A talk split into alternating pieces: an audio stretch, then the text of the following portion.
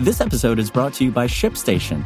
You know, some things take a lot of work, like sending little robots to far off distant planets. And just as that's challenging, so too is running a successful e commerce business, especially when there's so much to do. So I want to introduce you all to ShipStation. Now, I love using ShipStation because of its easy to use dashboard, which makes managing orders and printing labels a breeze and super smooth. Oh, and the customer service is just out of this world. It's exactly what you need to help grow your business. Sign up for your free 60-day trial at shipstation.com slash technews. That's shipstation.com slash technews. This is Engadget. Here's what's happening in the world of technology.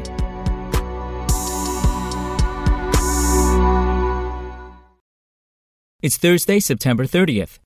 You have had the option to re download Apple's in house apps for a while, but you haven't been allowed to write App Store reviews for them like you can for third party titles. Apple is now treating its apps more as equals, though. 9 to 5 Mac notes Apple has quietly enabled App Store ratings and reviews for its own software. If you want to laud improvements to maps or trash mail, you can. The volume of reviews is relatively low compared to equivalent third party apps that have been around for years, like Gmail or Google Maps. However, it won't surprise you to hear the ratings are relatively low. Apple's Podcasts client is sitting at 2 stars as of this writing, while Apple News is sitting at 2.3 stars. Maps has only partly mended its early reputation with a 3 star rating. Like with third party software, some customers are using the ratings and reviews to gripe about technical issues instead of design. The change treats Apple's apps more fairly and might even be useful to help the company spot and respond to criticism. It might likewise see this as another way to improve public perception of the App Store.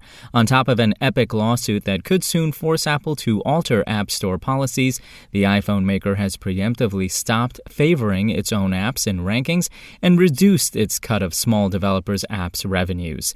Ratings and reviews won't dramatically change Apple's image, but they likely likely won't hurt. And Twitch might have another way to deter hate raids and similar abuse make it impractical to create a troll account. The live streaming service has introduced an option that lets streamers and moderators require one time phone or email verification for chatters.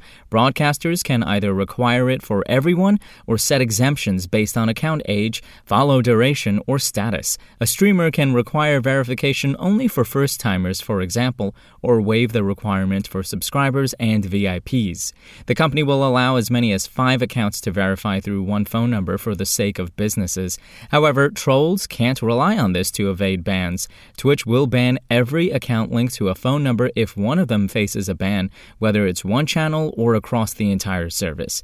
You also can't use VoIP or landline numbers.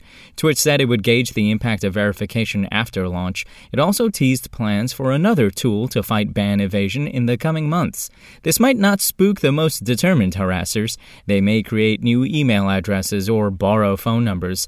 It might reduce their dependence on moderators to curb bad behavior, however, and could discourage casual harassment from those who were previously unafraid to lose their accounts. Don't be surprised if you see fewer hit and run incidents the next time you're watching a stream.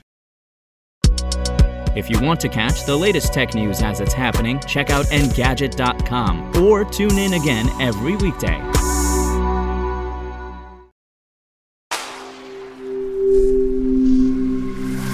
SpokenLayer.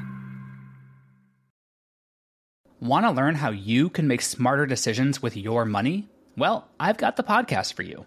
I'm Sean Pyles, and I host NerdWallet's Smart Money Podcast. Our show features our team of nerds, personal finance experts in credit cards, banking, investing, and more. And they'll help you make the most of your money while cutting through the clutter and misinformation in today's world of personal finance. You'll get clarity on strategies to help you build your wealth, invest wisely, shop for financial products, and plan for major life events. Listen to NerdWallet's Smart Money Podcast wherever you get your podcasts.